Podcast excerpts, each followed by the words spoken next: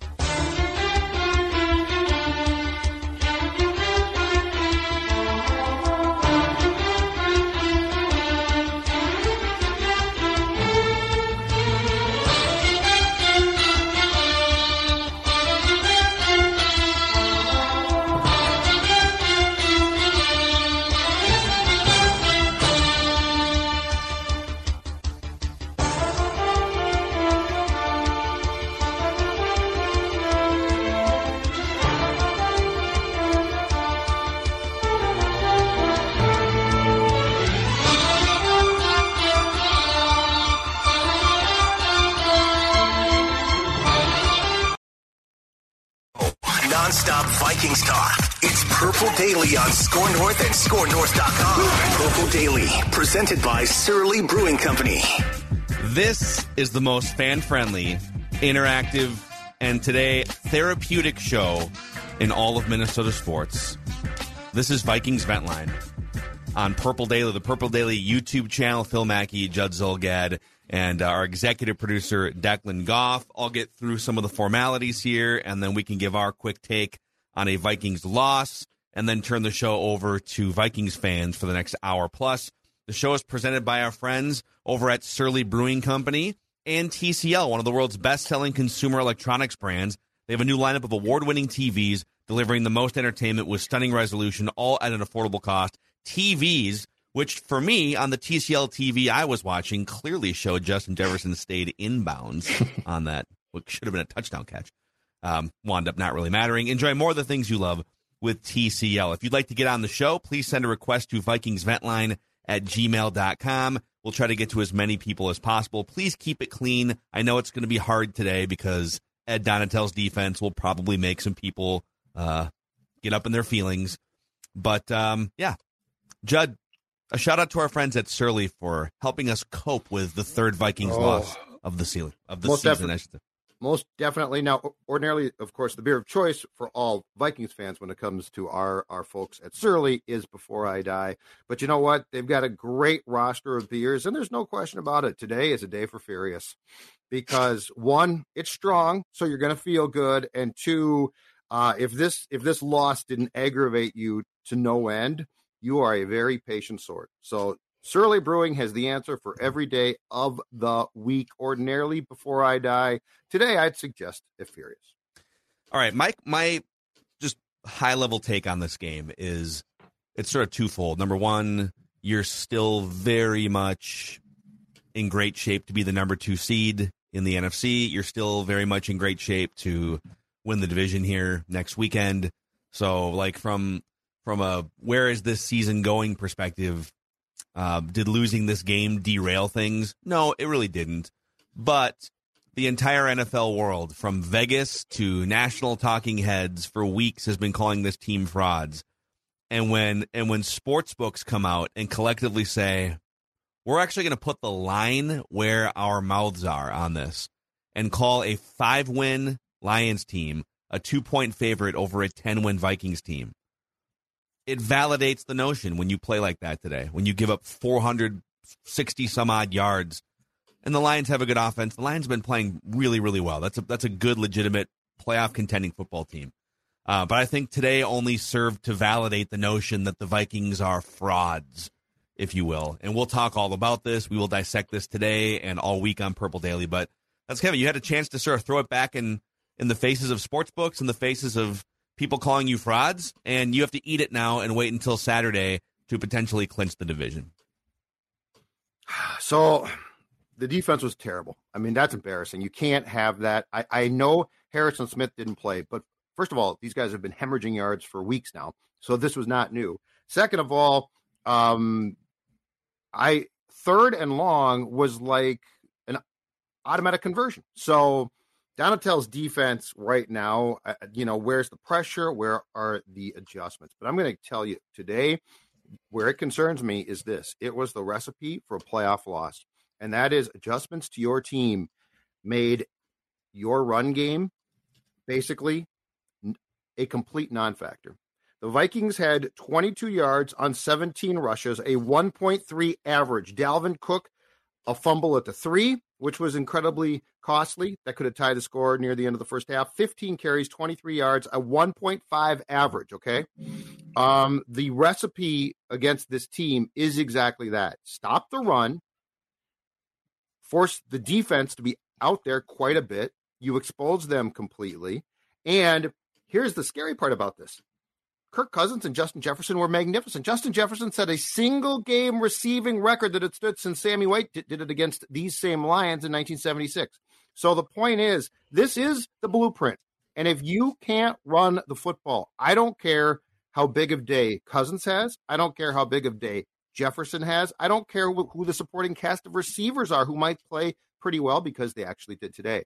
You are in a position where you are going to get beat some of this needs to be fixed. The run game cannot disappear. I don't know if, if that's on partially Bradbury and Darrisaw not playing. Well, I mean, it, it yes, probably is. Yes, yes. It probably is. But you can't just have the run game become a non-factor and disappear. But yes, this defense is a complete and utter mess far too frequently, and I don't see enough uh, attempts to fix things, and it's frustrating to watch. It's the fifth consecutive game in which the Vikings have allowed 400 total yards or more, the longest such stretch in Vikings history. So it's yardage wise. I know Donatell said the other day or a week and a half ago, whatever it was, yards don't win or lose games. Mm-hmm. Well, process does, and you've been you've been playing with fire the whole season, and I think the idea has been, okay, yeah, you've you've been given a lot of leeway here because the team has found ways to pull wins out, but you can't keep letting teams run up and down the field like this on you. At some point, yards do lead to points, they do lead to losses. So for him to sort of spit in the face of bad defensive process, like, well, this is what happens. Dex, what's your sort of 30,000 30, foot take on what happened today? Yeah, the defense stinks, and it's going to get gashed every week. Basically, that that's what's happening. Um, and Jonathan Vilma pointed out uh, that if you're not getting turnovers, which the Vikings weren't able to do today. And I know the Lions offense is certainly playing a lot better football over these last seven weeks. Look, that they are a lot better than that one and six record they were at the start of the season. They're now in flirtation to potentially be the last wild card team to make the playoffs. But if you can't force turnovers, then the whole yards thing that Ed Donatell crutches to, well, then it's going to come back to bite you, man. Uh, if you can't get a pick, if you can't get a strip sack, if you can't get enough pressure in Jared Goff's face, then those 400 yards is going to lead to losses today. So if, if you can't force turnovers, then this bend don't break and the 400 yards and it doesn't matter. Yards don't matter at all. Um, it, it's not going to work out well for you. Well, I think if you're ready, Declan, let's just turn the show over to what I'm guessing are frustrated Vikings fans here. Mm-hmm. If you're uh, if you're hanging out with us here, this is your third therapy session of the year because the Vikings only have three losses. It is free of charge. You can get into the therapy session by emailing us vikingsventline at gmail.com. Uh, and click the subscribe button and the like button on the Purple Daily YouTube channel so we can keep spreading the word about this Vikings community that you guys are helping us build. So who do you want to start with, Declan? All right, let, let's start with uh, Dylan out the gate here on Vikings Vent Line. Dylan, what's up, man? What's up, Dylan? What's going on, guys? Uh, long time listeners, first time I've actually been able to get on the show, so I'm super excited to do this. Welcome in, dude. Yeah. Um, well, uh, I guess I want to start with um, I guess sometimes I think that we forget how much Harrison actually does back there. Because I mean, I feel like there were times when a Caleb, uh, not a Caleb Evans, but um, Cam Bynum looked just lost. You know, like we're just leaving people wide open, running 40 yards down the field. It's kind of crazy sometimes. Um, and then uh, you know, I think also um, it's weird how like our defense and offense seems to be like working opposite of each other sometimes. Like our defense will have like a good stretch where we're getting three and outs, we're getting stops, and we're you know making plays, but then the offense is going out there and one two three punt, one two three punt you know, and then vice versa. When our offense kind of gets going, then we couldn't stop nothing, you know, if if our lives depended on it. And uh, you know, so I think that you know if we could ever kind of get that working together, we might uh, be able to take advantage of teams more. And then the last thing, I guess I wanted to see what you guys thought. Isn't it kind of crazy that 212 yards is our is our receiving record? Like with the receivers we've had here, with like Randy Moss and Diggs and Jake Reed and Rashad, like only 212 yards. It's kind of crazy. Yeah. So thanks Yeah. for having me, guys. Um, and then before I let you guys go, I just want to say, Loki, Oh, Say hello, Loki. Loki. Oh, Loki. Loki. Good dog. Good dog. So, nice. Telling it on the show. thank, thank you guys. Love what you guys do every day, and uh, look forward to listening to more. Thanks. Thank you, Dylan, man. Thank We we appreciate it. Yeah, and by the way, we are suckers for if you just if, if the Vikings just pissed you off so much, you just want to put your dog on the show, Mhm. we're fine with that. A good a good distraction. dog. Um, yeah, Justin Jefferson broke the in some garbage time. I get Vikings don't play a lot of garbage time these days, but um, yeah, he broke the single game receiving yards record. Oh, you get 200 yards in a game. That's, that's a lot of yards. Pretty yards. good. Pretty good game. I don't think that, that doesn't happen on a regular basis. Am I surprised that Moss didn't have like 270 or something? Oh, maybe. Uh, who's next on Vikings Vent Line Dex? All right, let, let's go to Paul next now on Vikings Vent Line. Paul, what's going on, man? Hey guys, how you doing? What's up, Paul? Hey, so first of all, uh, you have to meet Riley the Wonder Dog. Oh, wow, Riley. Oh, that's a- Yeah. That is a well groomed. Right. That is He's a oh, tired. big yawn. He's, he's tired, but uh, but hey, I'm a I'm a lifelong Vikings fan, and uh, I got my Alan Page jersey on because back when I was a kid, that was that was in the in the vogue, you know. Uh, and uh, two two quick hot takes I wanted to make. Um, first of all, I just remember from even sports in high school, you learned that anytime on defense, if you do what the opposing, if you ask the opposing team, hey, what would you like the defense to do? And you do that, it's the wrong call. And it seems like all day, all these quarterbacks from inexperienced quarterbacks uh, from the Patriots, the Jets, uh, you know, even today with Goff, they're just able to stand back there and throw, throw, throw. We get no pressure, and the and the guys are wide open. So the thing is, is that whatever you got to do to change that up, and I realize that may be personnel issues and so forth, but you can't just constantly just not put on more blitz pressure, or not change up coverage to do something different because all day you could see for Goff it was like the defense wasn't even on the field and he never looked uncomfortable at all. So number one, that's that's the first thing is you, you know even if you're even if you know you're mismatched, you have to try to put on pressure to do something. Um, and the second take I wanted to make was I know uh, I totally agree with everything you guys say about. Uh, I'm not a Kirk Crusader. I, I'm very much into the let's stay realistic with everything. Um, and the one thing I think though for this year is that I remember when I when I learned how to change my golf swing when I when I went to a pro and they I couldn't compare my new game with my old game because my swing was different. And I kind of see that with Cousins as I look at this year, you have to forget the past because this year they're saying, you know, all that stuff you did in the years past, you dunk it down and that's gone. You're going to be making throws you don't want to make, all of that kind of stuff. And so every time we talk about stats, and we and I agree with you guys, let's just throw away the stats and say this is a, a new philosophy, a new Kirk that they're trying to build. And I realize they throw in some some old plays, you know, to kind of help them out here and there. But in general, you know, this is a whole new offense. And and to be honest, I'd much rather go down swinging like they did today than before, where you kind of just play it easy and and and check it down all the time. So that's all Yeah. I have for you. Great stuff, Paul. Thank you, Paul, and uh, I believe it was Riley, the well-groomed pooch, here on Pupple, Pupple Daily, Pupple as Daily. Benjamin says Very in the good. YouTube comment section. I yeah, I think that. on on the defensive side, it just kind of feels like they've just been reacting all season. They're they're very rarely. I mean, they're getting tur some turnovers here and there, but they're very rarely bringing the fight to an opposing team's passing game. They're just sort of sitting back and hoping to. Well, maybe we can just prevent some big plays and keep everything in front of us. Well, you're not doing that either.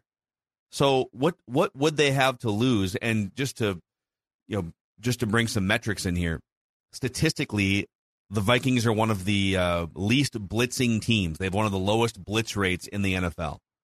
So, what do they have to lose at this point? Well, if we send more blitzers, if we blitz more often, we're susceptible to big plays over the top. Well, uh, that's already happening right now. So, what what do they have to lose? What's weird about it is it feels like they do adjust at times and then they go away from the adjustments. That's what I don't get. Like there are certain things that have worked a little bit. Th- This is this defense is not going to be perfect. All right, I get that. It's not going to turn in into to this steel curtain defense, but it feels like starting with that Dolphins game, Donatell did some things to adjust, and you're like, okay, makes sense. First half today did some things, but then they abandoned them, and I, I that's what I'm confused about, about the why. I'd love to know the why. Um, I understand your personnel is not perfect. I totally get that. Harrison Smith's out. That's bad. I get that. All of that being said, today's not acceptable. And with Smith playing, to go back to the stat that you gave out at the start of the show, Phil, it's not like today they, they went from allowing 208 yards a game to, oh my God, he's out, and now it's 400 plus, right? Mhm. Um, all I know is today the Lions basically put on tape the formula to beat the Vikings in the playoffs. And if teams can replicate that, the Vikings are going to have to make some adjustments offensively and defensively back. And uh, special teams, I think, had its worst game. Well, the Eagles and the Cowboys also put that blueprint out, so now it's out. It's out three different times. No, but I'm saying like a first. No, I'm saying like a first round loss. Like What like when I'm saying if you play the Washington Commanders in the first round, the blueprint. I don't think the Commanders can replicate probably Well- a lot of things the Cowboys do or Philly does, but I think Detroit showed you how how you could potentially lose a first round game. you could argue that the Commanders also put the blueprint out about two months ago, and the Vikings just came back and scored ten unanswered points in the second half of the fourth quarter. I mean, the, the Commanders had a seventeen to seven lead about halfway through the fourth quarter. So, like, the blueprint's out there. The Vikings defense is going to give up yards and points, and the offense is going to stall for a while. And so we've we've kind of seen the same game twelve different times. It feels like this year. And if they don't get the key turnover, or if in this case, if they they run an ill-advised jump pass and they don't get points Well, in the yeah. in the deep red that? area, It was a bad like, dude, call. I hate being play calling second guess guy, but are you seriously running a jump pass on Yeah. first down in that Did you see situation? Dal- Dalvin? The gears were grinding the entire time too. hmm he never had like it was clear from the second that ball was in Cook's hands that he was uncomfortable with the entire Yeah. thing. Yeah, it was Pretty bad. It was bad. Let, let's keep it rolling here. Vikings Vent Line on the Purple Daily YouTube channel. All right, let's go to Austin next year on Vikings Event Line. Austin, what's up, pal? Hey, how you guys doing? What's up, Good, dude? dude. Hey, man, been a long time listener out here in California, so it's not really Viking friendly and everything like that. But um, just you know, headed into the game, for one, I don't think that KOC should be free of blame on, on any of this. The, the offense looked flat. The reasoning for going for that two pointer, I get you want to be aggressive, but then there was also that decision to where you had that fourth and one coming up, and you just had a great punt where you have honestly one of our better players in Ryan Wright who put them in a bad position, and now you're allowing them to start with field position in our territory. I get the aggressiveness, but it just it I, at the time it wasn't supposed to be there. Um, but later on in the game, just like it's been, like you guys have said, like all the listeners have said, like it's been obvious, Donatell has cost this team numerous games, and it and I get that it's scheme, but there's also players and mindsets. It at this point in time for defensively, Donatell needs to go. I, I wouldn't mind seeing Fangio come in. And honestly, there's only about three or four guys on the defense that I'm sitting over here thinking they'd be great to to have back next year as starters. And other than that, I mean, there there needs to be some sort of massive turnover to just sustain with the offense. If if you can hold a team under 20, this team can win and can win a lot. No, these are great points, man. Austin, thanks for coming on Vikings Vent Line. Judd, you we can it might be a good week to have this conversation now that they've you know mm-hmm. finally actually tripped up and lost the game because of the defense. But you threw Brandon Staley's name out there as someone to this is like reckless speculation for two months from now, but Brandon Staley's on the hot seat with the Chargers. He does come from the Fangio and Donatell tree, but he's also he was the defensive coordinator for that Rams defense in 2020 that finished number one in points and yards. Helps mm-hmm. when you have Aaron Donald, obviously, mm-hmm. but but there are names like that to watch here. Yes, absolutely. And, and keep in mind, Donatell didn't get this job because he's good friends with KOC. He got this job because what Kevin wanted was for his team to practice against the Fangio defense because he's been told by smart football people it's the hardest one. It's got the most going for it right now. Um, and I mean, this is not it, right? So I guess my question is is if Staley gets fired by the Chargers, which I don't think is ridiculous because he's a defensive guy. Herbert, I think the perception is there that there's probably more if you get a KOC type to coach Herbert. So if Staley gets fired, he's good friends with KOC. It seems like that would be a perfect match. They're around the same age. Uh, Staley knows all of the tricks that I think Kevin thought Donatell knew. Um, I guess my other question is would you, with the opportunity that you have right now, would you consider a change to Pettine? Not to necessarily uh, change the scheme, you wouldn't do that, but goes back to the lack of adjustments. Like, could Mike Pettine look at things on film and adjust them? Because, I mean, that's the thing is at some point in time, somebody has to step up here and be like, okay, I think I at least know how to plug the dike. And right now, yeah. no one can do it. And you, you, and there's there's sort of two ways to look at this. There's the long term, which we're kind of talking about. Like Brandon Staley isn't going to help you in December or January. He would be an option to speculate on in February, March. You have a season to salvage now. Like you're right. gonna you're gonna win your division. You're you're I wouldn't say you're locked in completely to the two seed because San Francisco could still catch you, but it's you're basically competing with San Francisco for the two seed because keep in mind the, the second place team in the NFC East is going to be the five seed, the way that the NFC playoff structure works.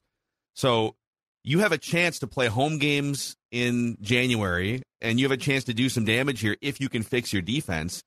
And to your Mike Pettine point, he has a better track record as a defensive coordinator in his career, especially if you go back to like those Jets days with Rex Ryan, mm-hmm. than Ed Donatell does. Now, neither one of them are going to like Bill Belichick in the '80s with uh, you know those Giants defenses, but Mike Pettine has at least been the defensive coordinator for a handful of top ten defenses in his career. Donatell has not. So if you feel like you have a guy that now who we don't know what happens behind maybe Pettine's been super hands on with Donatell and they're collaborating on this and it's failing. That's the th- that's the dynamic that we don't really know. But it is interesting that you have a guy in house in Mike Pettine that has called defensive plays before. He's been a defensive coordinator for like nine years in the NFL, and he's just in, he's he's in your headquarters every day, helping every week. So yes, uh, who's next on Vikings Vent Line? All right, let's go to Sam next on Vikings Vent Line. Sam, what's hey, Sam. What's up? Hey guys, uh, first off, just want to say congrats on the growing audience. Um, been listening for a couple of years, haven't been able to make it into a Vent Line for about two seasons because you guys have had so many watching audience. So congrats on the growing group. Thanks for coming in again, man. Appreciate it. Um, don't really get much surly around here in the uh, southeastern Wisconsin, so I'll have to crack my local equivalent for this. Uh, and continuing the dog streak. Oh. Oh, oh. Very tired of watching that game, and so he kind of passed out on the couch.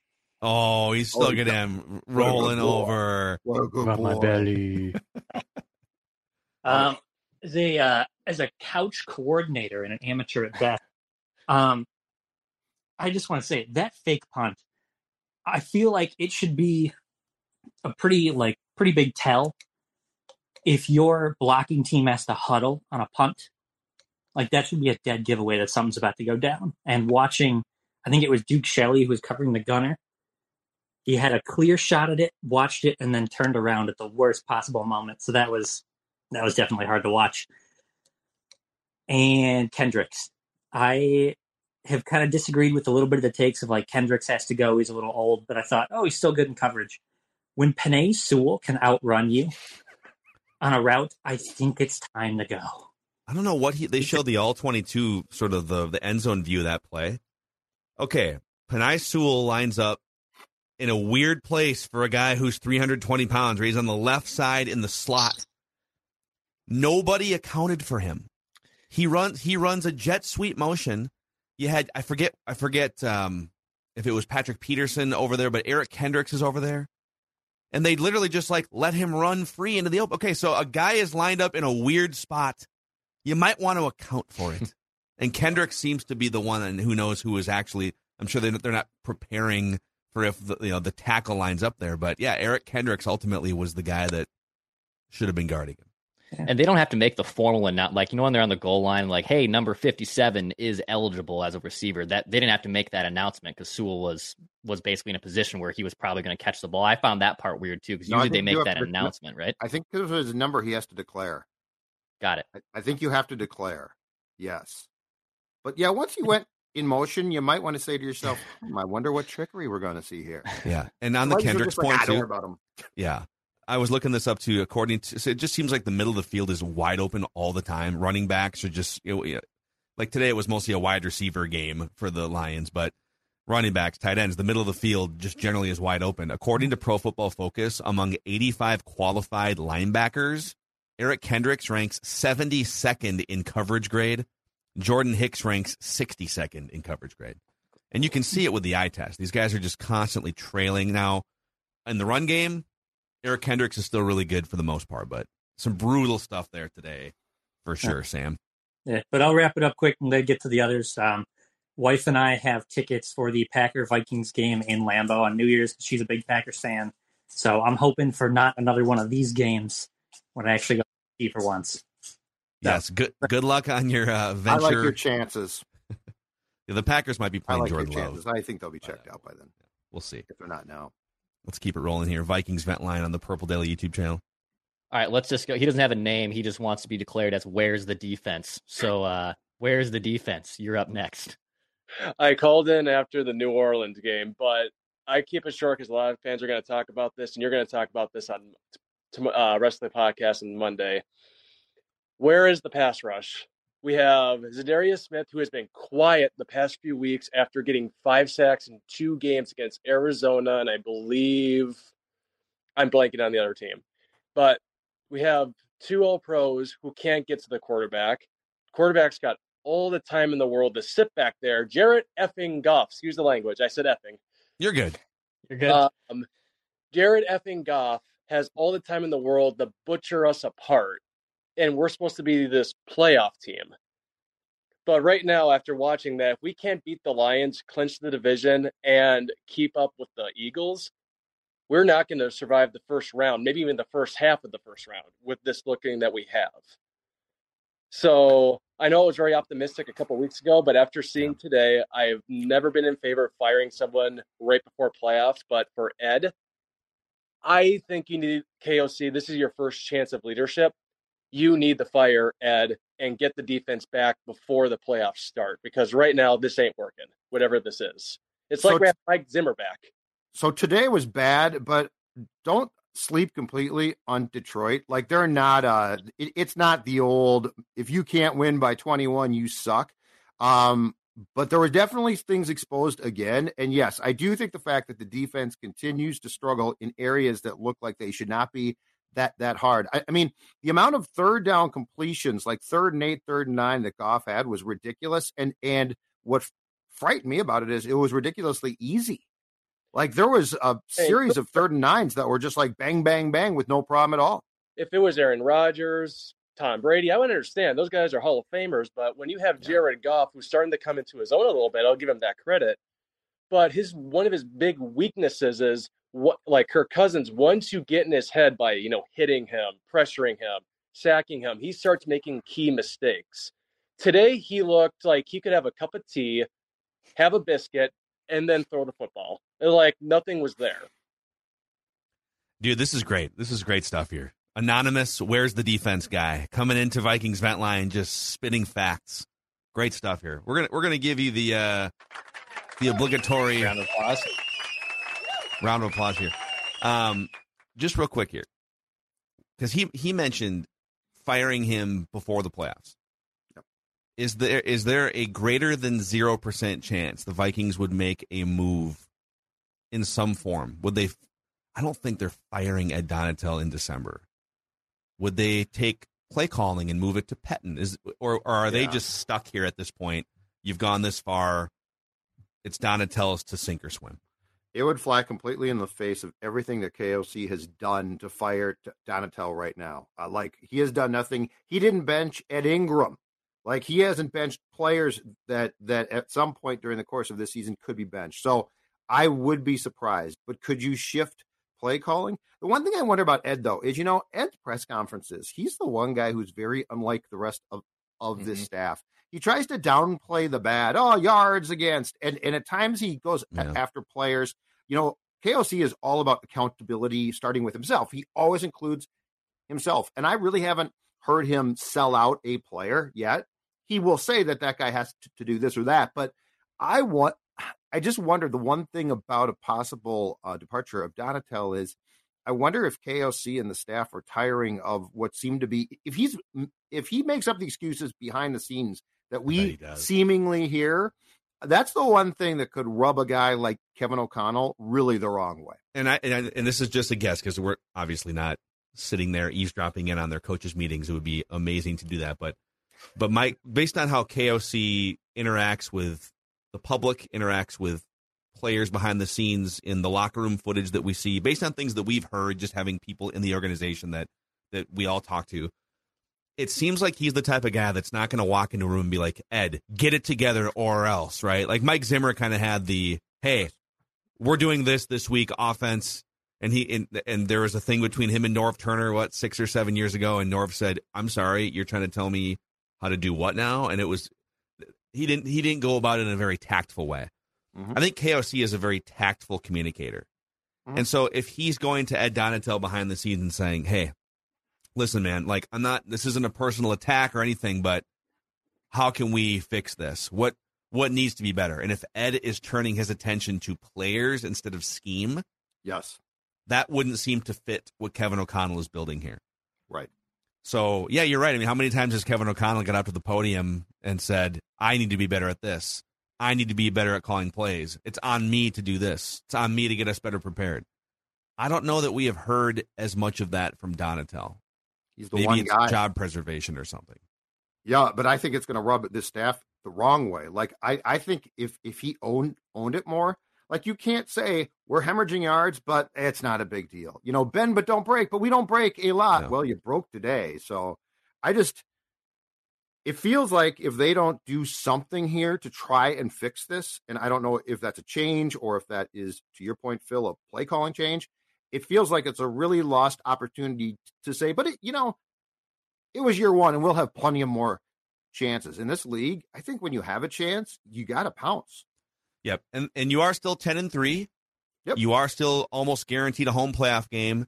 So this loss was not a death knell to what you're building here, but it is definitely you know there's some things to get right offensively too, and I think some of those will right themselves once Darrisaw comes back. And, and Bradbury just told the media that it was kind of his back kind of like freaked out on him before the game, but he feels like it'll be fine going forward. So you basically have a month now against the Colts, Giants, and then Bears, Packers not to make your defense the 2000 Ravens, but to get it to be passable in some form. Can you make quarterbacks uncomfortable in some way? And getting Harrison Smith back should help, but you were pretty terrible in the three previous weeks, four previous weeks with Harrison Smith. So, Exactly. All right, Vikings Vent Line, Purple Daily YouTube channel, Dex. All right, let's go next to uh, Brendan on Vikings Vent Line. Brendan, what's up, man? What's Brendan. up, everybody? So, What's going on, man?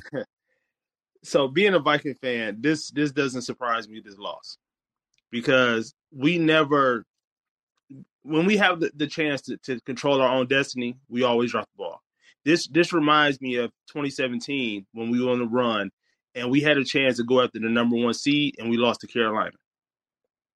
I never forget that, and this this will reminds me of this because I going into this game, I really felt like we was to lose, and the little things that was going in the game with the fumbling, the special teams, the uh, secondary, I would it, it would nothing surprised me today.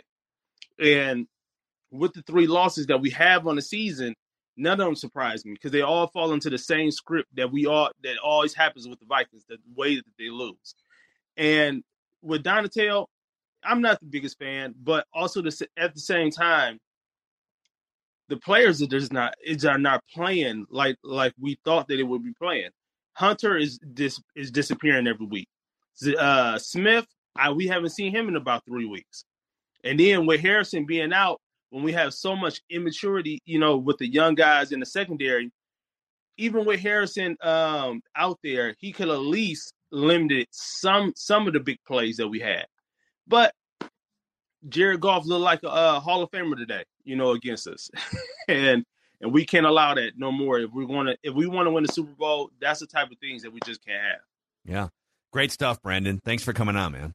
All right, bringing that passion. Let's keep it rolling here. Vikings Vent Line, Purple Daily YouTube channel. All right, let's go next to Tyler on Vikings Vent Line. Tyler, what's going on, man?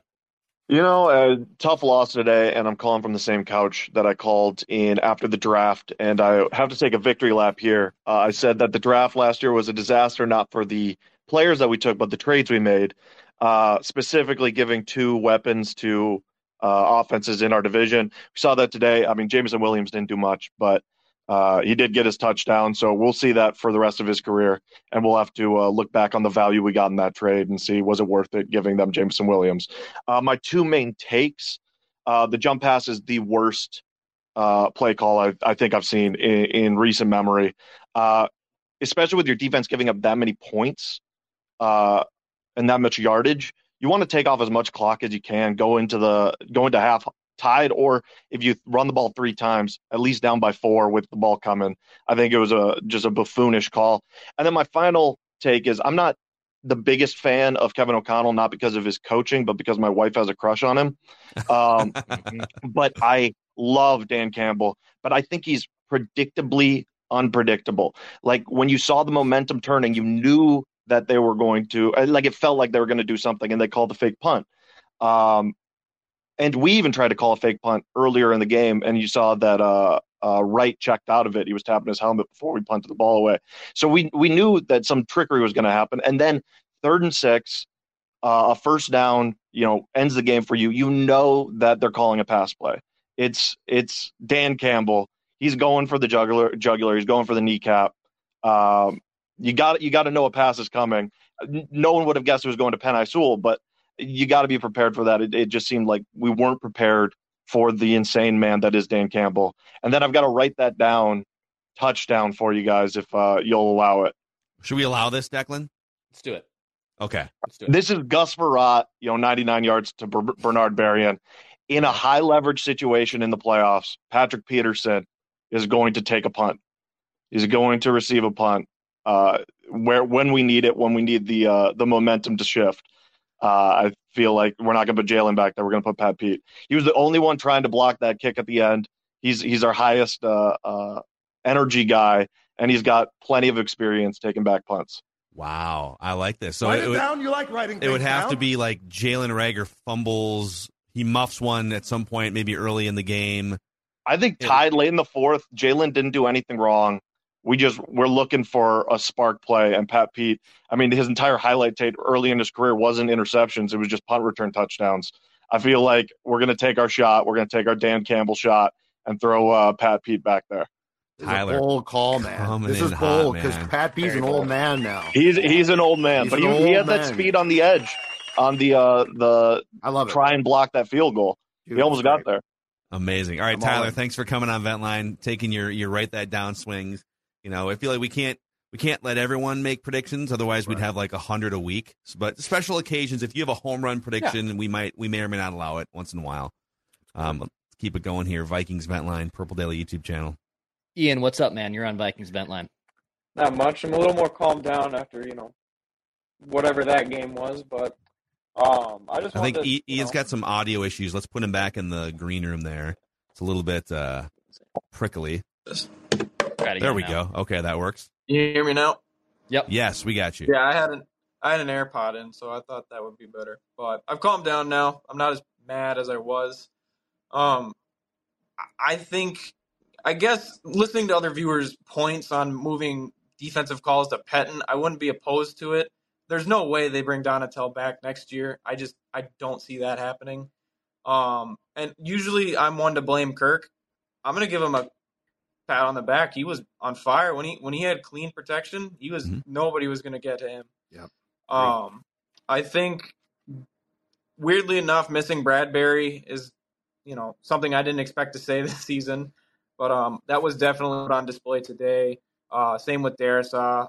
I, I might go to the Vikings game this Saturday, and I don't I don't know. I I think the next four games are very easily winnable, Mhm. but that defense needs to do something, especially Danielle and Za'Darius, because I I don't think I've heard Danielle's name in a couple weeks now. Is Danielle being is Danielle cooked or is Danielle not being used correctly? That's because the- I see him make plays still, and I think that does not look like a cooked veteran. That's the that's the biggest. And Ian, thank you for coming on, man. We appreciate you. Good stuff. That's one of the biggest questions about everything with this defense is what percentage of it is eroding of players or age. I mean, Hunter barely playing in the last two years versus scheme, and it's hard to to parse some of that apart unless we would see Yeah. Danielle Hunter in a different scheme. Smith is definitely a victim of of the knee injury he sustained a few weeks back or a month and a half back now. There's no question about that because prior to that he was playing great and he's just flat out slowed down. Hunter, I can't decide because I still see him make plays and, and I'm like, oh, that's a really nice play. Yeah. And, and like his PFF grade has not gone off the deep end, so he's not being judged to be a poor player. Uh, I, I would think that if he was not making plays and, and was old or banged up badly, that his PFF grade would suffer. So I, I mean, I'm I'm leaning towards I'm just not sure that he's being schemed correctly, which is a sin because I don't care what your your system is or, or your scheme is. If you are not using a guy like Danielle Hunter to his max, that's a you problem.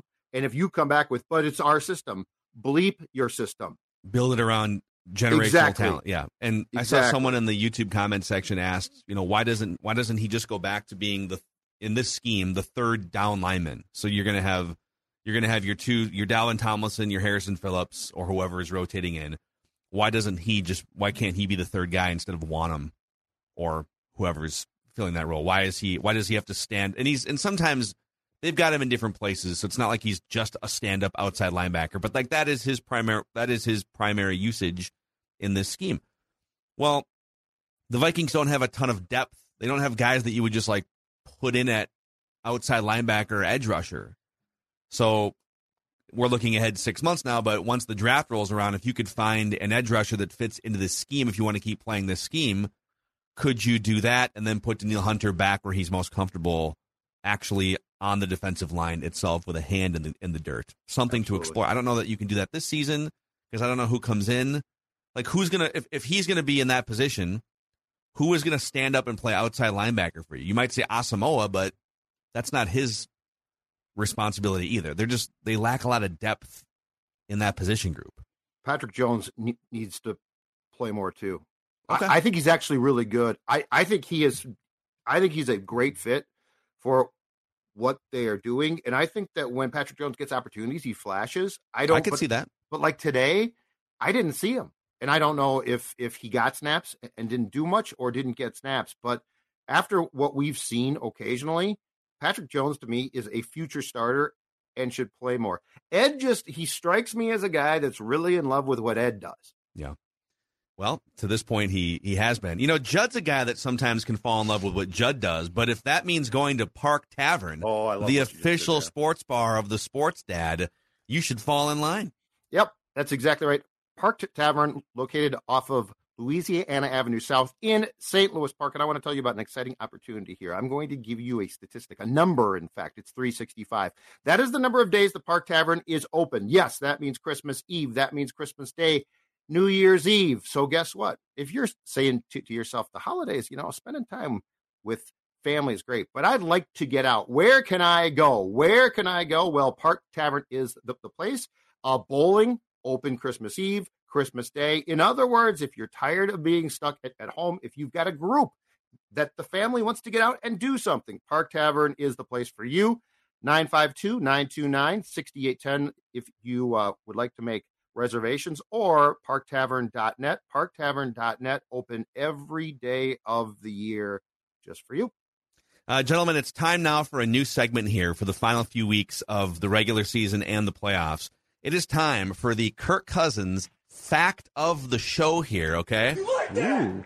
You like that? And this is presented by our friends, the crazy Canadians Cousins Crusaders of Purple Daily. So that's right. We have well, we have several different pockets uh, or regions of Cousins Crusaders on Purple Daily.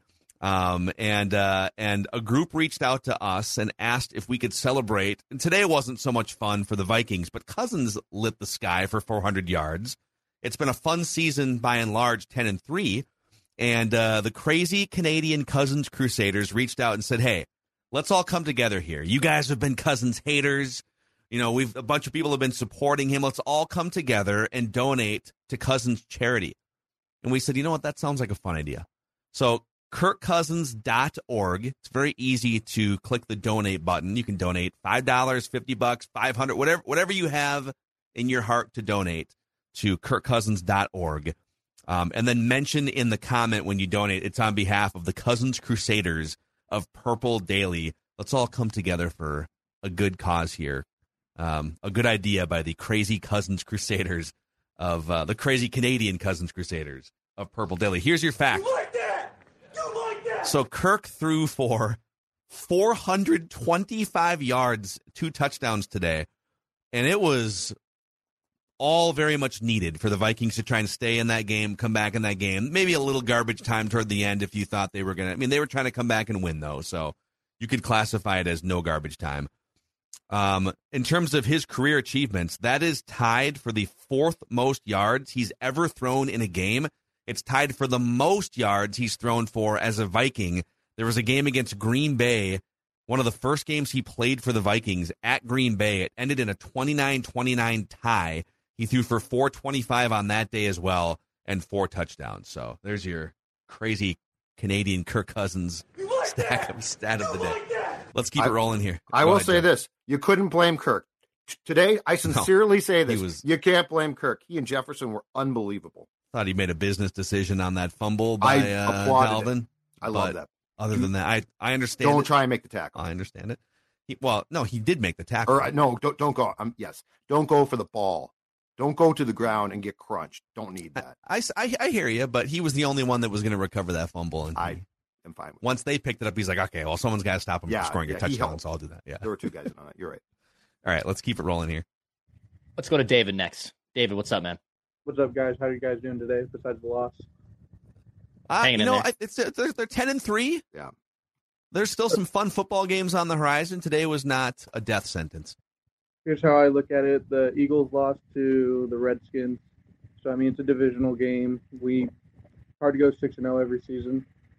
Um, I'm a little more upset with the fact that you know the whole fumble thing's kind of disappointing. Our defense, we know our defense is going to give up a lot of yards every week. We're missing guys. I just don't understand how last week when Cook is running well, we abandoned the run. It kind of hurt us, and then this week, what did you say? He had 17 carries for 22 yards, and we still were feeding him. It's like, okay, bro, like it's not working. We're missing a lineman. Maybe it's time to give up on that. Um, our defense got to step it up a little bit. I'm not too worried about the loss. I think it's just a learning example, like you guys said. We just got to make adjustments. It's aggravating when they're doing the same thing every play, especially when you go into the second half and they don't change anything, and neither do we, and it's just the same outcome. Um, Donatell's obviously not the answer, but I think we're stuck with them. I don't think they're going to do anything different. It's just you're not going to make big diff- changes like that when you're 10 and three. It's just you're going to go down with it, or it's going to flourish. I don't think it's going to flourish, but our offense has just got to step it up. I mean, if we don't fumble the ball right there, it's a whole different ball game for the rest of the game. So I don't think it, like you said, it's not a death sentence. Hopefully the Niners lose today. It just gives us some space. We're not going to get that one seed anymore unless something crazy happens. But I think fans need to just cheer up. Nobody thought we were going to be 10 and 3 this year. We lost to the Lions. They're playing good ball. It's a divisional game on the road. It's not the end of the world. We at least kept in on it, but just got to adjust. That's the big thing. Is just don't do the same thing next week. It's not. We're going to lose. We know what the outcome's going to be. Yep, exactly. Thank you for coming on Vikings Vent Line. And, and to those points about the defense, this is from Will Ragatz, uh, who writes about the Vikings for SI. Kevin O'Connell says the Vikings, this is post game press conference. KOC says the Vikings need to take a look at what they can do defensively to put their players in better positions. He mentions possibly being more aggressive and needing more pass rush. No kidding, really? Interesting. Hi, Kevin. Welcome to the party, pal. He has thought this, I'm sure. It's it's and I'm sure he has. I'm, and he and he's they've probably been working on some stuff that's failed, but this is the most frontal he's been talking about the defense. And I'm going to read this again: needing to put the players in better positions. Yes, I agree with that. I agree with that completely. I, I mean, that's what it hasn't worked all of the time, but you can tell that's his fundamental, um, his fundamental belief offensively, which is his area of expertise, right? Yeah. Like think think about the adjustments he makes for Kirk at, at times, and guess what? Kirk's thrived, which is great for Kirk. Um, I also thought to, today they finally went to, in a big way, the screw it calls, which was Jefferson's covered, right? And they're like, not really. No, he's not. So, um, and, and Kirk was, and Kirk made throws that a year ago, there is no way on God's green earth Kirk makes those throws. But guess who caught those throws? Justin did. So I'm, I'm not saying that the defense has the talent, but I am saying when there's nobody right now on defense playing well, that's a red flag, right? Yeah, does Like- it mean that they're all washed and Exactly. trashed? Like if it was just like Danielle or something, right? You'd be like, okay, this might be a problem. It felt to me like today everybody played poorly. Okay, that's why you prepare for games, and that's why coaches exist. So, yeah, I think O'Connell's right, and and I mean that's interesting because that is that's probably as hard as he's ever going to go on on an employee, especially in season. Yeah, very interesting. All right, who's next on Vikings Vent Line? Let's go to Q from DC. Q, what's up, man? Hey, how are you guys doing today? What's up, Good, Q? dude. I can tell you what, this game was just lost because of stupidity. And I'm just going to kind of just go down the track of, of numbers that I have here and just explain it to you guys. I love it. Q's list of Viking stupidity. Here we go. Uh, the first trick play with backup center and left tackle on first down in the red zone. That's a recipe for success. Two, the onside kick, which has about a 10% success rate, and you're down eight. It's completely stupid because if they gain five yards, it's a 57 yard field goal, which is makeable in today's game. Um, you kick the ball, uh, you have two timeouts and two minutes and 50 seconds left. You play defense. Even though the defense has been horrible, it makes no sense to give them the ball in that position because a field goal is two scores and the game's over. Three, the two point conversion screen. I don't understand why we went for two there, and somebody's going to say analytics, but it's completely, um, it's just completely silly um, because you put all this pressure on your team for the remainder of the game. Uh, four, I think you guys are going to love this play action without a run game, and you're down 14 points. Um, a run game was completely terrible uh, today. Why are we in uh, the early fourth quarter still running play action? And if it's not for the genius um, of Justin Jefferson uh, that we're able to complete these passes, no linebackers were falling for the fake dive um, at the time we're down 14 points. I'm going to flip it to defense real quick. Uh, Donatello uh, refusing to blitz against a guy that uh, about three weeks ago was the 38th, the 38th ranked quarterback in the NFL against the blitz. And lastly, we have everyone's favorites. Um, it's is on third and short. Complete stupidity, and that's why we've lost this game. Amazing. Q. Love that. Love the list of stupidity from Q in DC. Can we touch on a couple things here, real quick? How did you guys feel about the onside kick with 250 to go? I think they had three timeouts left, 250 to go. Yeah. You don't trust your defense. You're it's like a 10%, like you said, chance of getting it, but they're basically saying, well, there's a very close to 0% chance we're going to get a stop. So let's let's tack the 10% onto our chances here. What, what, what would you have done there? Uh, with how that de- defense was playing, same thing. If you kick off, your defense, it, I mean, it hadn't given you at that point anything to say, you know what, they're going to stop them now. Um, that that was a vote of no confidence in Donatell and the, the defense. Um, I did not hate the two point call. I did not hate that at all. But you know what I did I hate? didn't either. Yeah. But you know what I did hate? This team, look at look at their lack of success on screenplays. Yeah. What was the play call? That was weird. No, but but I mean, so two points, go for it. Awesome. Yes, I'm all for it. Your kicker has missed several extra points. Uh, what what was the play call? Also, okay, I know we're talking about two kind of train wreck plays. In a, it's a small sample: the two point conversion play and then the jump pass play. But all these jet sweep motions that were leading to points in the deep red and our two point conversions early in the year are we, is it are, are the Vikings like the uh like the celebrities that only wear an outfit or a pair of shoes once? Oh, we've got a, we've got three gem plays. We already used them earlier this season, so now we need to come up with new things like a jump pass and a weird bubble screen to Thielen. It's like no, just keep running your jet sweeps to Jalen Reagor and and uh, Justin Jefferson, or fake jet sweeps and boom, a tight end's open. I just you know keep it simple on the uh, the two point conversion thing. Well, real quick on the onside kick thing, I it's 50-50 there. I mean, I was shocked that Dan Campbell kicked the field goal. 48 yard field goal once it got down like way toward the end there.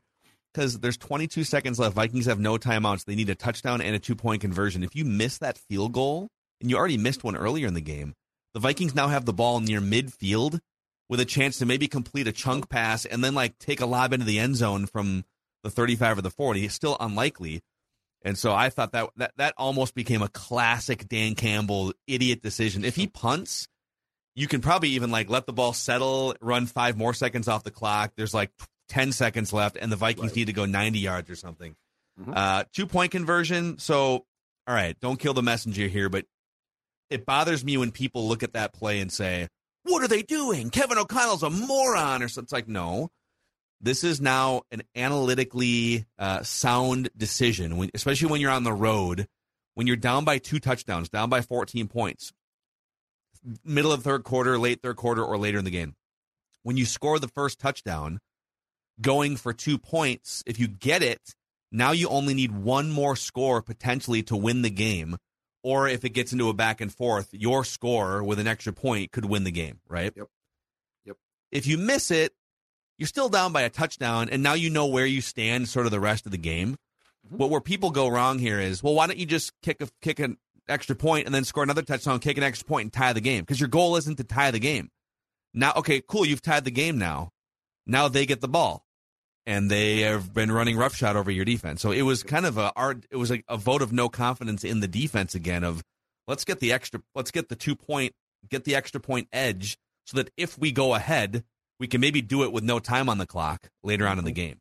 It failed but but it wasn't just like him making a dumb decision. There was a lot of thought put into The the, thought decision. process was right, I think. Definitely Yeah. right. Yeah. I, I hated the play call. You know you suck at screens. Yes. Like, why are you trying to fly in the face of a of a play that you proven you stink at, which needs to be cleaned up in the spring and summer? Okay, but and and Wow, you're, already, also, you're already giving up on cleaning up the screen game in December, January. oh god, no, I'm done. I'm done. I've never, Phil, I have never seen a worse Viking screen game in my life. A team that was once known was once known with Bernsey as the coach and OC as the masters of the screen game. It's awful. Well, also part of the problem is when you run screens to Thielen, he's got to take three yards backwards because that's his thing now, You right? can't He's- get going. You're not wrong there, dude. You're not wrong. He can't get going. he had an okay game today, but he's uh imagine if you had this is a whole nother conversation too. If you had an explosive tag team partner receiver like a Jameson Williams or Like somebody that you could just run down the field, take advantage of Jefferson being double covered on the other side. Uh, they ran a deep ball to Thielen. It got batted away because it's hard for him to create separation I- on routes that are hate 30, 40 yards down the field. You know, I hated that play call to him. it's yeah, it's hard. He doesn't get separation that far down the field. Yep. All right, Vikings vent line. We're about an hour in here. It's a therapy session for you guys. So lay it on us. Who's next? All right, let's go to Christian next on Vikings Vent Line. What's up, Christian? Hey boys, how are you?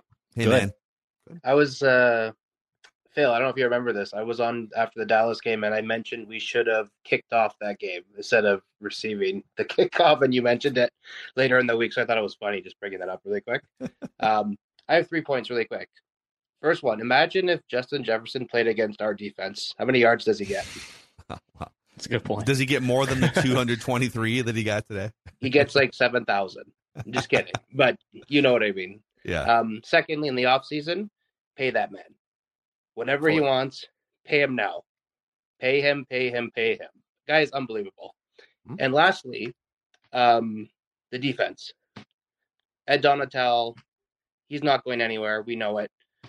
The Vikings might win one playoff game this year, and that's okay under KOC's first year. I'm okay with that. Fix the defense. Kirk go chains for next up next year, whole year. Then we'll see. That's all I got to say. You guys are awesome. Take care. Christian, thank, you. man. Appreciate you coming in here to this therapy session. Who's next? Who's next on the couch? All right, let's go to uh, Austin next. Austin, what's up, man? Are you in a golf cart right now? Like, where, where are you? No, right no. I'm actually at work. I work at the uh, airport here in Louisville, so I just finished Okay. with my shift and I decided to stay an extra couple minutes. And this is the only quiet place here at the uh, at the Louisville airport. So no, I stay away from golf carts. I'm not good at golf. nice. All right. Well, what did, what did you see today?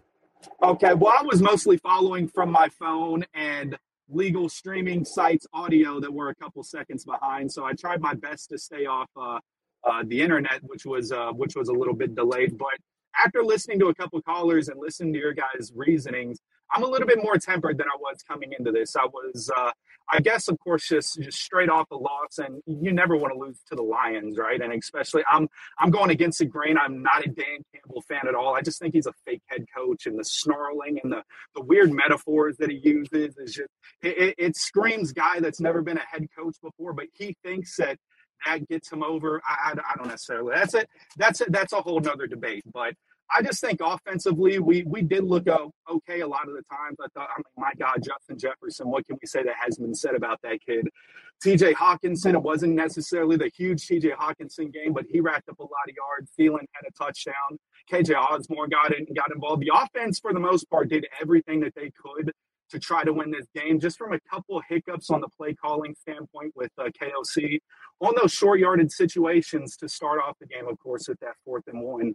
Uh, I don't know why, like Phil just said, I don't know why we kind of abandoned those uh, jet sweeps. And uh, usually you kind of get KJ or Jefferson or hell, even Reagor uh, in those situations. And and as Judd said earlier about the little the, the the Dalvin stutter step at the goal line, he just did not look comfortable, and, and Dalvin probably should have just held on to it and just went down with it and just said, "Sorry guys, I wasn't necessarily comfortable." But that's all, in my opinion, KOC growing pains, which I'm sure uh, he'll get used to. Now on the defensive side, I'm just a little, just a little upset, just because all the veterans that we have on this team uh, they I was hoping that they would know a little bit better. This is the first time to actually have a T-shirt hat ceremony game uh, for the Vikings in a long time, and these guys know that. Pat P, Eric Kendricks, all these guys on that side of the ball know that. So this, knowing what was at stake, and they see that sort of defensive performance, uh, is not necessarily good. Do we need to? Do we need to fire a defensive coordinator 14 games in? Not necessarily sure. We could go ahead and make uh, uh, defensive adjustments of who's going to call the play. But it, Vikings kind of got beat at their own game today. It, it was it was it was basically the Lions that were uh, taking advantage of the of the turnovers. The, I mean, for for God's sakes, the Lions gave up 200 yards of receiver and 400 yards of offense. But still, they had two turnovers and they had four sacks to ultimately uh, be opportunistic in this game, and that's something that the Vikings have been able to do. And they uh, they didn't get that at the end of the game. So I'm tempering my expectations a little bit. Sorry, I'm rambling. I'm just a little bit mad. I get a little bit nervous sometimes. No, it's good. You're guys. you're cut, you're cutting a good promo here, Austin. You're Oh, cutting no, a good promo. I, oh, I appreciate it. And I want to say this hasn't been official just because I've been sort of busy, but I want to officially state my claim in the Vikings Purple Daily Cabinet just because I came on here as a uh, as a Cousins Crusader before. I want to be the executive promotions officer of Cousins Crusaders of the Ohio Valley region here in Kentucky because there's a lot of Kentucky fans here in the, the Louisville, Ohio Valley area strictly because of uh, Teddy Bridgewater a couple years ago. You had that contingency of Louisville and Kentucky, but they've adopted uh, um, the Vikings, a, a, large part of people down here with uh, the Bengals. Uh, so there, there's a huge Vikings following down here, and I'm leading the charge. As long as Kirk Cousins, our quarterback, he's my quarterback. But the second he goes somewhere else, and he's done. But I'm waving that flag here. We're going to be all right, guys. It's only we only got three losses. That's right. That's right. This is football season, and guess what? We still have next week, and we're still in firm control, guys. I So- love so- you. Thank you so much for everything. Austin, here's what we needed to do. So, uh, and for, for other people too, go to uh, skornorth.com. That's S K O R North.com slash cabinet. Skornorth.com slash cabinet. We actually have an application form you can send in through our website to be part of the Purple Daily Leadership Cabinet. Okay. Uh, we've already let, I don't know, like 75 members in over the past few weeks. We'll let another batch in early this week. So applications are open to join the Purple Daily Leadership Cabinet. That's right. We've got Judd Zulgad, our Chief Beverage Distribution Officer. Declan is our clickbait officer, and I am the CEO of Vikings Twitter. Who made you that? The uh, the Vikings Mackie. Twitter board of directors That's right. a vote Uh-huh. several That's months right. ago. Who Yes. made you that? All right, who's next on Vent Line? All right, let's go to Nate next. Nate, what's up, man? Hey, what's up, fellas? Uh, Hey, first time on the show, so I'm pretty pumped to be here. Nice. Um, so I, I guess I'll get right to it. Uh, I'm going to go in a different direction. I think a lot of the talk has been on defense, so maybe I'm nitpicking. Um, but it, you know, going back to earlier in the season, we were trying to figure out like what's the identity of this team going to be, and I'm I've always thought the identity has to be offense. Like the the defense right now is just I mean, it's atrocious. Something needs to get fixed. But 23 points, I don't know if that's going to beat Detroit. Um, so it, I, there's just still that anemic quarter going on. Like second quarter was just quiet, quiet, nothing happening. Um, and some lack of ex- execution, uh, some rookie coaching mistakes today. I wrote down what I thought. I, I know we talked about a few of them, but like in descending order or most important to least important, the fourth and one going for it decision. Uh, wasn't feeling that because it's like a yeah, you could get it, but if you don't, you're putting your already weak defense in a really rough spot. Uh, the Dalvin pass play, that obviously which turned out to be really rough. Uh, the two point conversion, I know you guys had your, you know, you were talking about it. Got to get points, got to get points, but again, the play call, like what what are we doing there? Um, and then the onside kick. I thought we like that's the least important one, but I thought we could have had it, we would have had a better chance of just putting them back and it going trying to stop them there. If they get the first down, it's over anyways. But at least giving ourselves a little better chance. But uh, so that's kind of my where I'm coming from. Is I, I, I wish the offense would just be more consistent because I think if we're going to get anywhere, that's that's where we need to go this year. That's week 13. We can see the defense getting better with Detroit, so maybe it'll happen with us. But uh, that's what I got. Thanks for letting me come on today. Yeah, Nate, thanks for being a first timer here. Appreciate you listening, watching. You know, the defense is going to be the biggest discussion as it has been. But to Nate's point, the offense had seven points up until the 217 mark of the third quarter. At what point are they just going to score 24? Why, why can't they come out and just like score on their first five possessions or something? Can we see a game like that? Or they just blow the doors off someone. They have 31 points and it's, you know, almost end of the third quarter and the, and they give the defense a chance to to play with a three score lead. We may have seen game flow like that once or twice all year. Packers, probably another game in there I'm missing. Like Patriots so that is a, a yeah that is a valid point. Oh, it's very it's it's very fair. Uh, I think the issue what we saw t- uh, today though is with Darrisaw out, Bradbury out. Uh, if you can't run, play action is done. Like you can do it, but it's not going to work. There, you're not going to suck tho- those guys up. Sorry, And uh, that was a misclick.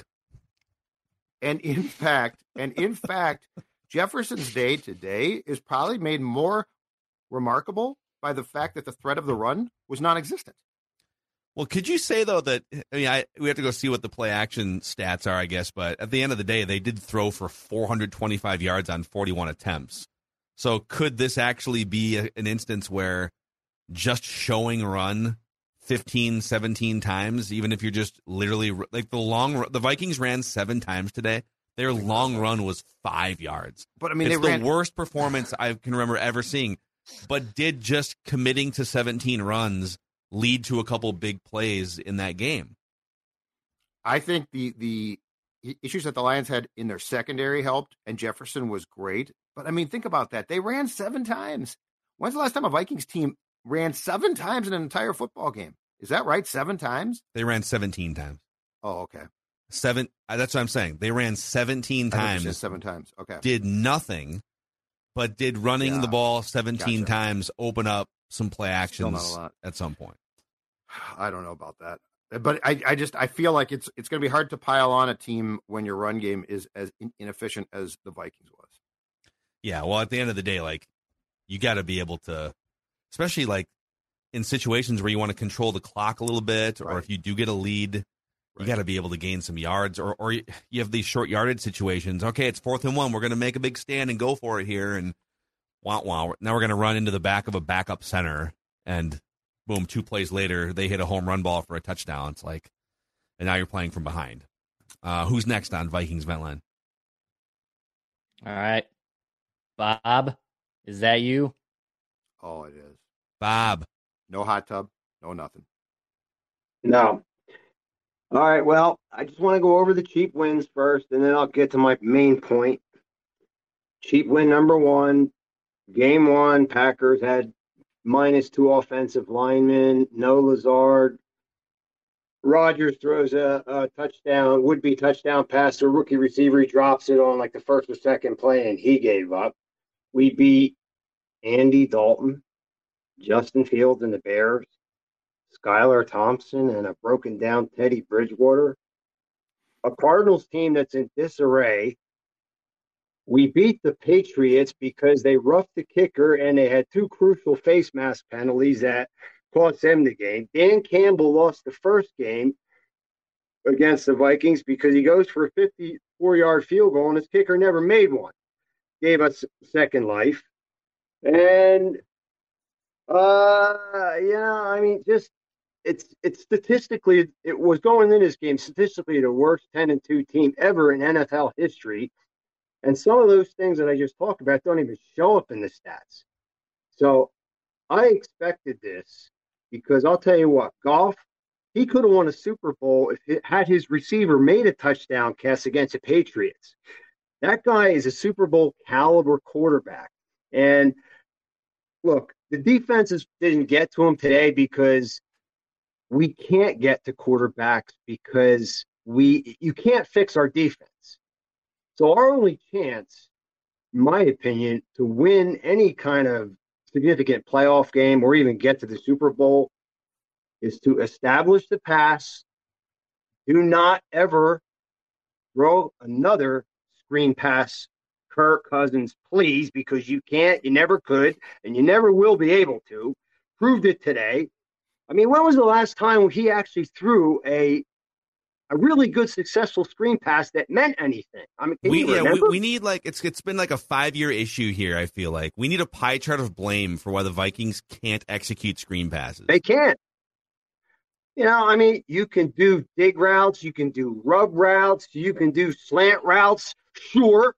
So he gets rid of the ball quick. You know, why not do that and tire the defense out that way a little bit and then go deep to your deep receiver, Jefferson, or, you know, look, I say establish the pass first and then the run. Defense is not fixable, and we're not going anywhere if we don't change things on offense, not defense. The defense is not fixable. I mean, we got destroyed by Dallas, Eagles. I mean, even Detroit today. I mean, we could not stop Detroit, and we're not going to stop any good team with a big offensive line that's physical, especially on the road. I, you know, I mean, the next four games are easy games coming up. If we win two out of four, maybe we'll get the second or third seed. We'll see. But you know, it's just, it's just very disappointing. The 49ers, by the way, Bob and company, are just absolutely destroying the Buccaneers with their third quarterback. Yeah. So so they're knocking on the door. If they win that game, they're going to be a game behind you. But oh god. But there's still. I, I actually think, I think the Vikings are going to bounce back and just destroy the Colts at home next week. There's Oh, there's still a chance. This is this sounds crazy. Everything Bob said is spot on in terms of like the advantage they've taken of backup quarterbacks on their schedule, and the defense is terrible. But there's a, still a really good chance the Vikings are the two seed. And then there's a really good chance that at some point the Cowboys would play the Eagles in Philadelphia in the playoffs and knock off the Eagles. So you could still play exclusively home games in the playoffs if you just hold off San Francisco. So something to consider. You may not have to go on the road. You may not have to. San Francisco scares me. Here, there.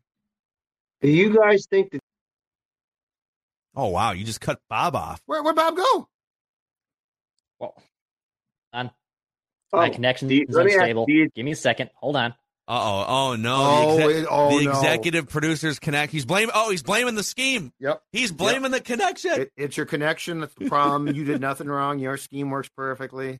Bob, go ahead and finish finish your point. Mm-hmm. Declan, Mackey, Judd, or anybody in the vent line family, does anybody think this defense is fixable? Anybody? I think I, think it, has. We've seen the worst of it.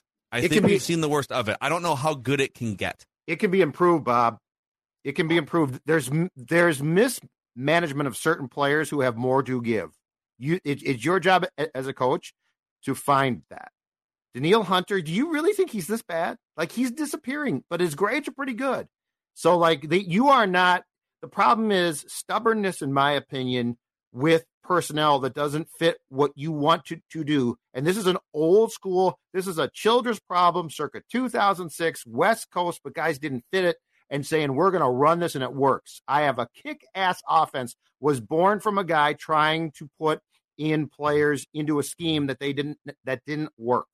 So I think that this defense, it's not fixable, but it, it sure as hell should not be this bad. This was atrocious. And if this was a one game Harrison Smith is out thing, I might say, okay, Harrison Smith, big time missed. He was missed, but you can go through, and this has been going on for far too long, and there are adjustments at times, but there are not enough adjustments. It's time for Ed Donatell to do some work to at least give this thing a chance to improve itself. And KOC is going to be more hands on this week with the defense based on his post game comments. And he's probably had to spend the first, you know, two or three months. It's his offense, first time play caller, all this stuff. So, Bob, you might be right. At the end of the day, it might this this ship might have just sailed. This is the defense we're going to get. I think there is an adjustment to be made still, but how good can they be is the is the lingering question still. Declan, I got a question for you. Yes, sir. Do you think if we devise a game plan to score 35 or more points a game and win it that way, Mm-hmm. we do you think we have a chance to win a Super Bowl? Yes, one hundred percent. Yes, I agree with that. Oh, I yeah. agree with okay. that. Mhm. When was the last time we scored 35 or more? Yeah, they don't, Yeah, They don't. but they They're could. not going any, They're not going anywhere if we don't. We're Yeah, not that's going anywhere this year. Bob, we love you. We'll definitely catch you again as the season progresses here. Bob in Pennsylvania, one of the OG event line callers, going back to our old radio version of this. Gonna be all Let's right. keep uh keep it going here. Who's next on event line? I don't think this is Ed Donatell, but this is Ed next on uh, Vikings Vent Line. Ed, Holy what's crap! up, it's Ed Donatell My live God. from the Yeah. parking lot. It's it's it's not the scheme, guys. It's not the scheme. Don't don't worry about it. nah, guys, giving Ed's bad name. Uh, yeah, I I don't know. I came away from this game oh, pretty okay. I think we finally got the cousins that we've been waiting for. You know, in, in a lot of respects, we, he was, he never really had those games where he was just you know balling. He was really throwing a lot of accurate passes, and if, if we get that guy going forward, this offense could really open up. This really could be a throw first type of offense. KJ made some great catches. A lot of these guys are making contested catches, so just max protect and, and just give these guys chances to ball, you know, and then that'll open up Dalvin, you know, in the in the creases and all that, you know, like you know, because they're gonna that'll thin out the defense. So I really think we got to throw first to open up the run. You know, that that's that's definitely number one. Uh, the the defense, I, I completely agree with you guys. We just got to give the play duties to someone else and just mix up the fronts. I mean, I don't see a lot of They're not shifting any over unders. They're just kind of keeping everything stable, rushing forward, and it's just not working. They're getting torched. So just send five, change up the fronts, put all the all the ends out there. You know, a couple plays. Put Zarius and, and Hunter on the same side at the same time.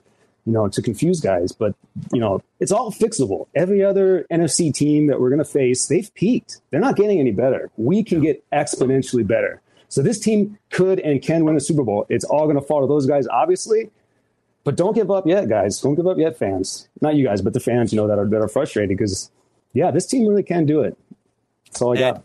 great stuff, man. Thanks for coming on Vikings Vent Line, keeping it hopeful and optimistic for for Vikings fans. Uh, Declan, who else we got? All right, let's go to uh, Jonah next on Vikings Vent Line. Jonah, what's up, man? Hey guys, how you doing? Good, Yeah. man. I got a logic bomb here just for you. Thank you. Wow. Yeah, I'll take it to the screen. Delicious. Uh, this game was a difficult one to watch. Um, the defense, especially. I saw at one point on a, a graphic on the Fox broadcast that said that the Vikings defense has allowed 400 plus yards in the last five games. That is not sustainable if we want to go where we think we can go. We've got to clean things up on the defensive side of the ball. Um, I don't know if at Donatell's play calling, it, it definitely has to change, but I don't know if we could keep Ed Donatell going into next year after just kind of the lackluster defense that's been going on this year. But obviously, I don't make those decisions. But yeah, kind of just want to know your guys' thoughts on the defense giving up 2,000 yards of offense in the last five weeks. Yeah. No, Jonah, thank you for coming on. Thanks for supporting our partner Surly. Well, and this, I guess this is a question off the last two callers here is, or going back to Bob in Pennsylvania. So the last three. I think this is the worst of it.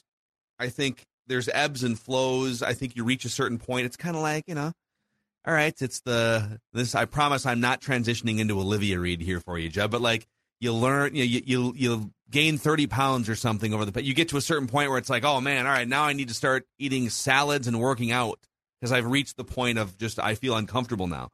That's the Vikings defense. I think. I don't think.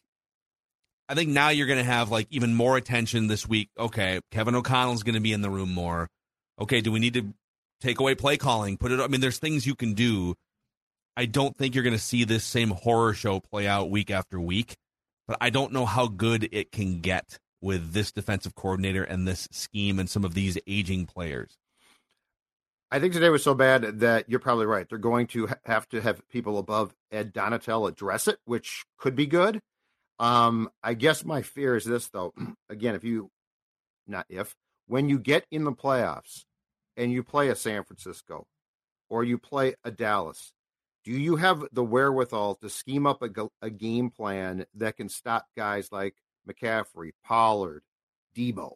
And Purdy. I don't, yeah, and I don't, yeah, Purdy, Iowa State Dude. zone. Yeah, man. Just Go it- that's great to see. That's great to see. But anyway, um, so yes, I don't think that this is going to be now an avalanche where like the Colts, Matt Ryan's going to come to town and really go off. I don't see that, but it does leave questions about. We're fairly late in the game now. How much can you fix? Because I don't agree with Bob. Like I don't think that these guys all suck. I just don't. I'm sorry. I just there, there's there are guys on this defense on, and I'm not saying that they're in their prime now, but they don't suck. Um, so I think that there is improvement to be made. And of course, when you get to the playoffs, there's only one question: Can you win one game? You don't need to win. It's not like it's not like you're in game one of 18. It's one of what potentially four or five. So anyway, um, I think if you get if O'Connell gets more involved this week, and there is a a real step to try and stop the bleeding, that could at, at least help. Uh, but I am curious when you play at the really upper echelon teams in the playoffs if that's going to be enough. Mhm. Don't know. That's fair. Uh, if you haven't already, if you could click the subscribe button on the Purple Daily YouTube channel and the like button on this episode or this video, it'll help spread the word about this Vikings community you guys are helping us build here at Purple Daily and on SKOR North. Uh, Vikings vent line continuing here, Dex. Yeah, a few more left. Let's go to Chris now. Chris. Oh, hello. What's up, man? Hello, How's Chris. it going, guys? What's Good, happening? dude. Can I just start off by shouting out my business? Wherever it is? Okay. Okay. Yeah. So uh, I actually own Friar Painting out in the Des Moines metro area. Um, if you guys need any painting done, just go ahead and hit me up. You'll see this logo, beautiful little thing. There you go. Um, cool logo. I also just want to say that uh, I came into this whole entire year basically um, having no expectations for the first time after dealing with Zimmer for the past eight years. Um, Kevin O'Connell has been a humongous breath of fresh air. Um, so this is actually my dog Salem. Hey, Salem. Salem, good boy. She's a sweetie pie. Um, but yeah, uh, I just also want to say, how the hell did the refs uh, go ahead and blow that call on Jefferson? Uh, Oh, they didn't yes. step out of bounds. Like, yeah, wasn't even come close. on. And it, may, would've I guess been- it, technically it didn't cost the Vikings points, but it cost them time. It might Like have a cost minute. them. Like a Yeah. good minute. I could have really Exactly. saved- and that Salem, whole entire yes. Thing, I, Salem's like- this is uh, the dog Bentley. Oh, hey Bentley. He's a good dog. They're all good dogs. But yeah, I was just, I watched that whole entire thing go down, and I was like, you know, I didn't expect us to really win, but mm, it really it hurt my soul watching another loss. But I still think that next week we'll probably clinch the division and everything. But man, that defense needs a lot of work. There was like no pressure today.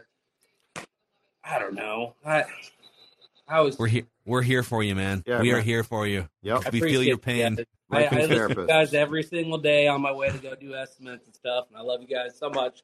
Thanks, Chris. I think we're up to six dogs on the show too. Yeah, good count of dogs. Okay, referee nitpick. I know those guys. The, the bullets are flying. It's a million miles an hour. These athletes are all running four three forties and stuff, and like it's it's a hard job.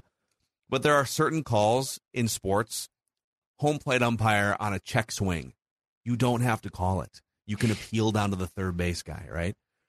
Fumbles that may or may not be fumbles. You don't have to blow the play dead. Let it play out, and then go back and uh, and untangle it if you need to. And that Jefferson play, okay, you thought he stepped out of bounds. Well, you clearly couldn't have been hundred percent sure because you know he didn't step out of bounds. So just let it just let it go. Let him run to the end zone, score a touchdown, and then if a coach wants to challenge on the other side, okay. But to blow that play dead, and that I think people were wondering, well, why didn't KOC challenge? He couldn't. They blew the they blew the play dead, and one so that I guess maybe you could have challenged that he would have gained like an extra couple yards, you know, until they played it, but he wouldn't have been given the touchdown on the challenge. And I don't know. I'd have to go back and see how much did it cost the Vikings time wise, but maybe it did cost them a chance to kick it deep at the end of the game and get a stop. Or just get the call right. That's what I'm saying. Yeah. Right, Yeah. but but I but just there, I've never understood to your point why they stop why they stop the game. Let touchdowns occur because the worst case is okay, it's not. It like there's it's built in for exactly that to say, oh, we were wrong. Now we're overturning it. Yeah, And and and I get why with you. once you blow it dead, everyone stops running, so you can't then award the Vikings a touchdown because like, well, what if a Lions defender would have caught him? What if he trips or something? Like, I get it, but dude, be better in that situation. All right, who's next? Vikings, Melon. All right, let's go to James in Hawaii. James, what's up, man? Uh, you're, you're muted on your end, James. You just gotta unmute yourself, and then you'll. Then I was going to say it's um actually it's just past lunch here because game starts at eight o'clock in the morning right. out here. There you go. Um, I was looking at Donatell's uh, coaching history, and it reads like Mike Zimmer's of a lot of low end uh, defensive positions up to a coordinator, back down to backs, and then he's been doing that for what thirty one years. Yeah, it's time to go. Yeah, he doesn't. uh The resume is mostly like he's a veteran coach who can help just sort of run the operation from day to day. He's not. He's not here to create a top five defense. That's what it feels like. And that, and it, it's he, you know, he's what a three four coach, but this defense is still what eighty percent a four three team holdover. It, it Right. comes down to like you know why force your system on a team that's not built around it. So that's basically all I had. Q, Q basically took all my points about the analytics stuff. Um, but I, I do work in analytics myself, so I understand why certain calls were made. But it, it's still sometimes you got to go with your gut feeling. Yeah. No, James, thanks for uh, for chiming in from from Hawaii. You know, it's this defensive thing with Ed Donatell. They hired him because he was a football lifer with a ton of experience who ran a defensive scheme that Kevin O'Connell likes and is used to, but they didn't hire the best. Like, Vic Fangio is the one that was actually running the Broncos defense, right? Yes. But it's weird because when before um, Donatell met Fangio, he ran a four three. That's what's weird about this. He's not a lifer to this scheme. Mm-hmm. So you would think he'd be like, "Oh yeah, when when I was with the Packers, we did this back in my four three days." That's what I don't get. Like, is there some like stubbornness about you know the the Fangio system works?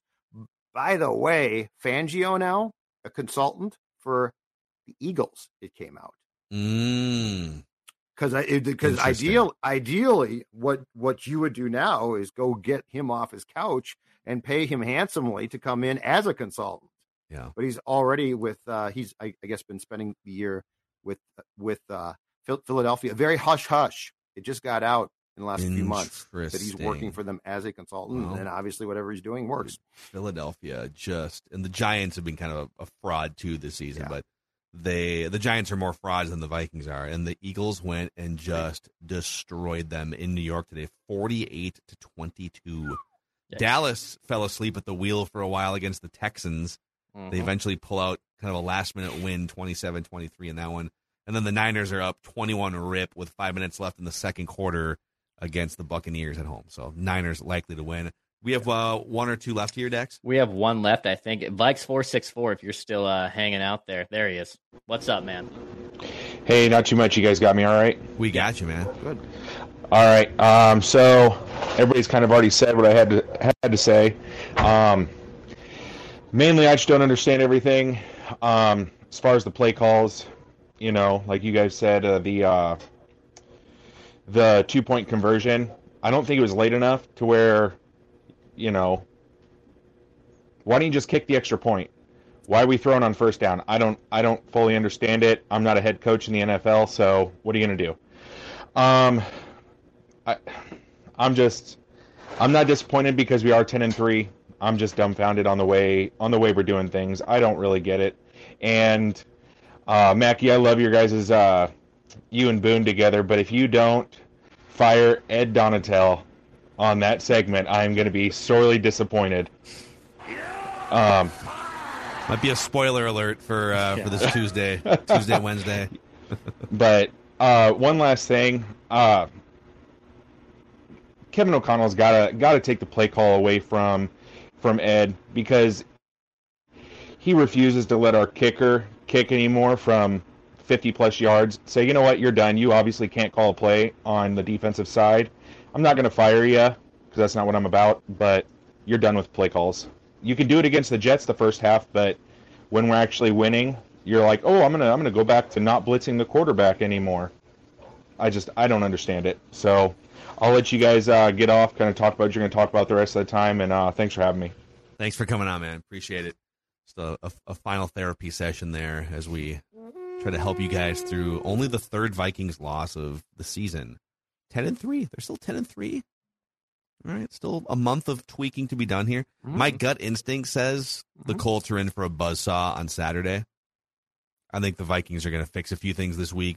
They're a very prideful bunch that has come roaring back after losses this year, and the Colts seem to be largely underprepared with Jeff Saturday coming in just randomly. I don't know what you're talking about. I mean, the guy was uh went from the studio to the the sideline. I'm sure he'll bring his team in completely prepared for a year in which they clearly don't care about the rest of the season. Yeah, you might be right. Yeah, no, no. You might be right. They might put up a lot of points. Hopefully. Uh, any final thoughts from you guys here on this Vikings vent line episode? No, I think the I think we did a good good job of uh, providing therapy and um, ten and three is fine. It's still a good year. Um, unfortunately, defensively, what we saw today and against Dallas now, I guess doesn't. I, I guess because of the Cowboys game, it doesn't shock me. Like the statistics, again, I keep saying this: this bend but don't break ph- philosophy is not a sustainable one. Like it's not real. Uh, you might get fortunate and not Yeah. and not lose, but like there's no such thing as we gave up 450 yards and we were had a perfect year. So I think that if you're a Vikings fan, take heart in in the fact that you are going to need to have confidence that this coaching staff can tweak things enough to fix it. And if that does not include Ed, then that does not include Ed. Uh, Dex, any final thoughts from you today? Are you gonna you gonna rage when we get off? You gonna shake that tree down behind you? No, no, no. The, tr- the tree is set up. In fact, this entire just second bedroom uh, is just Christmas stuff, and my golf clubs and my snowboards, and so much crap is in this. And this, this little corner of the room is where my microphone and laptop and table fits. So I'll spare you guys all that. But um, but no, I'm, I got I got a hot take for tomorrow. I already have it crafted. Um, so I already got that. So maybe a little bit of tweaking, just just a little bit. I'm gonna maybe make sure everything's uh fine out there. But yeah, I'm ready for a hot take tomorrow on Purple Daily. Uh, yep, tomorrow Purple Daily, uh, a dissection, a day after dissection. We'll also give you Viking statements on on Mackey and Judd, and we appreciate you guys hanging with us through mostly the ups, but also the severe downs three times this season. Uh, four more games left in the regular season, and then at least a playoff game. Also, one last shout out before the show is over. I just want to say uh, congratulations to Kenny Albert for calling his 300th career Vikings Lions noon game today. And now I'm going to go call the Rangers game against the Penguins tonight. Is he still is he still the Rangers play by play guy? Oh, dude, this guy's schedule is nuts. Yeah, it's pretty crazy. He does a lot of Knicks fi- fill-in work. He does Rangers games on radio still. He does the the TNT hockey telecasts. No. He does like Mm-hmm. Every single sport that you could possibly do. And and, and then every Sick as old Lions. Vikings game since about 1999 going forward. Yeah. I mean, you know what? Come on, Phil. Beats Chris Myers, right? Yeah, I don't want to dump on Chris Myers, but I will take I will all day take Kenny Albert over Chris Myers. The ship has sailed there, Phil. You dumped on Chris I- like I should have twice said any season. more. I should have said any further. I was going to say for for you to, to say I would like you know I won't dump on Kenny Albert here live another Vikings Lions football game. Jonathan Vilma, Jonathan Vilma, tell us how little you've studied this week Well, by this looks opening like your the- mouth. This is the greatest turf, greatest show on turf. It's the same thing. He called that Lions offense the great, the best thing since the greatest show on turf. Yeah, and well. hey, that Lions offense. Let's is calm clicking, down but, a uh, little bit. Maybe the Vikings defense should take some notes from Jonathan Vilma. How'd you guys do it in 2009 with the Saints? He's like, well, we had stacks of cash, bounty, bounties. Yeah, exactly right. Maybe that's what we need here. Who are you going to pay?